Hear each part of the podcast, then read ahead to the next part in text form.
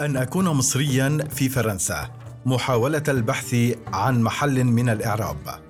على عكس العديد من البلدان صاحبة التاريخ الاستعماري الفرنسي، لا ترتبط الأغلبية من المصريين بالثقافة الفرنسية بقدر كبير، فبخلاف إعجاب البعض من أفراد جيل ستينيات وسبعينيات القرن الماضي ببروز أفلام الموجة الجديدة وموسيقى أزنافور وإيديت بياف وأنريكو ماسياس وغيرهم واتفاقية متواضعة لاتحاد الإذاعة والتلفزيون المصري مع قناة CFI أتاحت عرض حلقات متفرقة لبرنامج مثل حل واحتل خلال بث الظهيرة على القناة الحكومية الثالثة وبرنامج بانوراما فرنسية المعروض مساء كل ثلاثاء على القناة الثانية خلال الحقبة نفسها.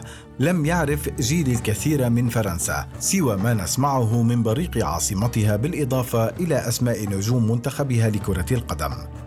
زملاء عمل من شمال إفريقيا يجدون الفرنسية كلكنتهم العربية ويقيمون هنا منذ عقد وأكثر. قالوا لي إنهم يعانون من المشكلات نفسها ولكن بدرجات متباينة.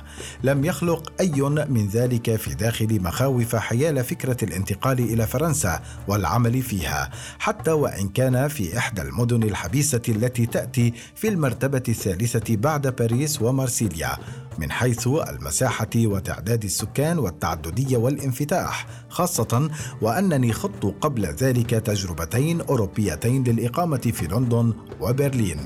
تمتعت خلالهما بحياة اجتماعية ثرية وسعيدة تركت الأثر الأكبر في تكوين شخصيتي وعوضتني عما فاتني من خواء وخيبات أمل مجتمعية عانيت منها في مصر. لكن ما وجدته هنا في مدينة ليون والحكم طبعا بعين المتحدث وبناء على انطباعاته الشخصية وتعميماته أيضا هو اختلاف المنظومة الاجتماعية الفرنسية عن غيرها من دول أوروبية كثيرة زرتها سابقا أو ما وجدته اختلافا بين الفرنسيين أنفسهم ونظرتهم إلى الحياة وإلى الآخرين وهو ما ينعكس حتى على المهاجرين وأبنائهم وأحفادهم من مزدوجي الجنسيات المختلفة هنا. ثمة مواقف يقف فيها الحاجز اللغوي عائقا أمام التعرف على ثقافة الآخر، تظهر احكاما مبنية على انطباعات وقد تتغير بتغيير التجارب والأشخاص المحيطين ومدى العلاقات معهم وعمقها فما رأيته هنا بشكل شبه يومي. هو أن الكثيرين من الفرنسيين يملكون قدرا كبيرا من العنصرية والفخر الزائف وغير المعلن بالحقبتين الاستعمارية والتنويرية وحتى ما قبلهما ويصل في بعض الأحيان إلى درجة كبيرة من الغرور والانغلاق وانعدام الفضول في معرفة ما هو مغاير لهم أو جديد عليهم. لقد ساهمنا في تنوير العالم. وفي تقديم الديمقراطية والعدالة الاجتماعية ولنا الأثر الأكبر في فلسفة ما بعد الحداثه وكفى. هكذا تبدو لي رؤيتهم في كثير من الأفعال التي أراها والقليل من الأقوال الفرنسية التي يمكنني فك شفراتها. يجد المصري نفسه هنا من دون محل من الإعراب. على عكس أصحاب الجنسيات والأصول الشمال إفريقية أو اللبنانية على سبيل المثال لا الحصر والذين قد يكون تصنيفهم الفرنسي سلبيا ولكنهم يواجهون ذلك بسلاح اللغة وفهم الثقافة التي يعيشون وسطها وتحبطهم في كثير من الأحيان. يتوقع العديد من الفرنسيين أن كل وافد إلى بلدهم هو بالضرورة فرانكوفوني أو يجيد اللغة بقدر كبير من الطلاقة على أقل تقدير. لا يفهمون ولا يساعدون ولا يملكون الكثير من الاحترام لمن لا يتحدث لغتهم ويتعاملون مع المهاجرين من منطلق الفئات والتصنيفات وتاليا يجد المصري نفسه هنا من دون محل من الإعراب على عكس أصحاب الجنسيات والأصول الشمال إفريقية أو اللبنانية على سبيل المثال لا الحصر والذين قد يكون تصنيفهم الفرنسي سلبيا ولكنهم يواجهون ذلك بسلاح اللغة وفهم الثقافة التي يعيشون وسطها وتحبطهم. في كثير من الأحيان. مثل أي تجربة سابقة لي في الخارج بدأت حياتي هنا بالخروج إلى الحانات وحيدا للتعرف إلى أي غريب متاح للحديث معه وهو ما كان له مفعول السحري سابقا. في مدن مثل لندن وبرلين وحتى موسكو وبوزنان وتالين أتذكر أول مرة أقدمت على ذلك هنا. جلست بالقرب من النادر في إحدى أمسيات نهاية الأسبوع فحدق بي عدد لا بأس به من مرتدي المكان بارتياب شديد. لم يتحدث أحد الإنجليزية ولا يرغب كثيرون في الحديث إلى شاب عربي يتلعثم في نطق أساسيات الفرنسية وفهمها يعدونه إما تهديدا أو استثمارا غير مجد. أوشك أحدهم من بعد أن تمادى في شرب الكحول على سؤالي كيف أجلس وحيدا؟ وأتوقع إجراء محادثات مع أغراب. لكن عدم إجادتنا للغة المشتركة منعه من إكمال سؤاله. لم يتحدث أحد الانجليزيه في الحانة ولا يرغب كثيرون في الحديث إلى شاب عربي يتلعثم في نطق أساسيات فرنسية. وفهمها يعدونه إما تهديدا أو استثمارا غير مجد. تكررت مشاهد الارتياب والرفض والفظاظة المستترة. لست في الخامسة والعشرين ولا أملك مرونة تلك المرحلة من عمري ولا فخرها وهو ما يجهد المزيد من محاولات الولوج إلى تلك الثقافة المختلفة بيئة العمل نتحدث فيها باللغة العربية والإنجليزية فحسب. لذا لم تساعد على تعلم ما هو أبعد من أساسيات الفرنسية وتباين أعمار الزملاء واهتماماتهم وأولوياتهم أطاح بفرص تكوين صداقات بينهم.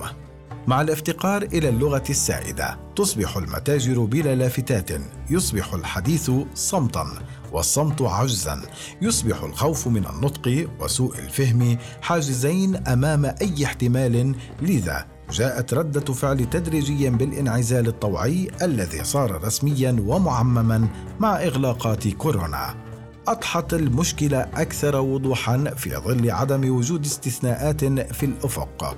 حين رزقت بجارة تونسية أصرت على الحديث معي بالفرنسية بنبرة متعالية لشكواها من علو صوتي في أثناء محادثة هاتفية مع صديق لي في مصر. قلت لها إنني لا أجيد الفرنسية وبما أننا عرب فلماذا لا نتحدث العربية؟ فاستمرت في الحديث بالفرنسية ولم أجد بدا سوى الاستمرار بالإنجليزية من دون أن نصل إلى حل فما بالنا بعلاقات صحية بين جارين من أصول متشابهة. السيدة المسنة التي تقطن في الطابق الأعلى تنظر إلي بارتياب كلما رأتني في مدخل البناية وتنتظر التأكد من امتلاك مفتاحا خاصا بي نظرا إلى أن الأجانب أمثالي لا يملكون ما يكفي لاستئجار شقة في موقع متميز في وسط المدينة وتاليا سأبقى في نظرها لصا محتملا حتى أنتقل إلى مكان آخر.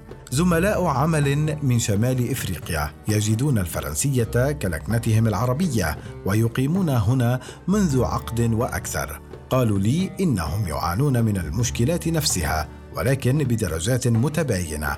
على الأقل نحن نفهم تلك الثقافة ونعرفها جيدا. حتى من قبل قدومنا إلى فرنسا نعرفها ونفهم لغتها تمام الفهم ونعرف كيف نتعامل معها من دون الاندماج الكامل فيها كما قال لي أحدهم قبل أن يكمل. لا تتوقع أن يفتح لك الكثيرون هنا باب الصداقات وخاصة إذا كنت لا تجيد لغتهم. يقول لي أصدقائي ومعارفي في مصر وبلدان عربية أخرى لماذا لا تنصهر وسط الملايين من العرب المقيمين في فرنسا؟ وهو سؤال أصبحت أفقد صوابي من فرط سذاجته مع مرور الوقت. صرت مقتنعا بأن ما هو مشترك بيني وبين المواطن الفرنسي الأبيض قد يكون أكبر مما هو مع أبناء الجيلين الثاني والثالث من الفرنسيين أصحاب الأصول العربية. أتذكر سائق سيارة الأجرة الفرنسي جزائري الأصل والمولود في مدينتنا حين قال لي عندما أردت الزواج سافرت للبحث عن زوجة صالحة في الجزائر. تزوجنا وقلت لها لن تعملي. أو تبرحي منزلنا. واشتركت في جميع القنوات التلفزيونية العربية لتشاهد أفلام عادل إمام. من هم مثلي من العرب الذين جاءوا إلى فرنسا طلابا أو وجدوا فرص عمل مكنتهم من الإقامة بشكل دائم. تطبع البعض منهم بالنظام الإنغلاقي العام يعيشون في مجموعات تونسية أو مغربية أو جزائرية أو لبنانية صغيرة. من المستحيل لغيرهم الولوج إليها. من هم مثلي من العرب الذين جاءوا إلى فرنسا طلابا أو وجدوا فرص عمل مكنتهم من الإقامة بشكل دائم. تطبع البعض منهم بالنظام الانغلاقي العام يعيشون في مجموعات تونسية أو مغربية أو جزائرية أو لبنانية صغيرة من المستحيل لغيرهم الولوج إليها. إلا لو جمعت بينهم أنشطة محددة عادة ما تكون في باريس أو في مرسيليا أو نيس وليس هنا ولا يمكنني فرض نفسي على أناس لا أعرفهم ولا يعرفونني بطبيعة الحال. لن أتحدث كثيرا عن المصريين هنا إذ إنني لم أجد منهم سوى طالبين جامعيين يصغرانني بسبعة عشر عاما. كانا على وشك إنهاء دراستهما وقالوا طبعا حنرجع مصر. مش عايزين نعيش هنا. كفاية إننا عرفنا نكمل دراستنا. كما أنني لم أترك أكثر من مئة مليون مصري تنهش أواصر العديد منهم ثقافة ذكورية سلطوية أبوية لأبحث عنها هنا في أوروبا. ولكن لهذا قصة أخرى أتركها ليوم آخر. وبالطبع يوجد مصريون وغير مصريين من المهاجرين الذين يمرون بتجارب مختلفة وأكثر اجتماعية ففي النهاية جميع التجارب شخصية وتتعلق بالفرد بقدر ما ترتبط بالمجتمع الذي يعيش فيه أو ينتقل إليه. لا ينتهي إصراري على تعلم المزيد من اللغة لفهم تلك الحياة وفرض نفسي على مجتمعها قبل إطلاق أي أحكام نهائية لكنها وحتى الآن تبقى تجربة مغايرة عن سابقاتها حتى في دول يشتهر مواطنوها بانغلاق أكبر من هذا.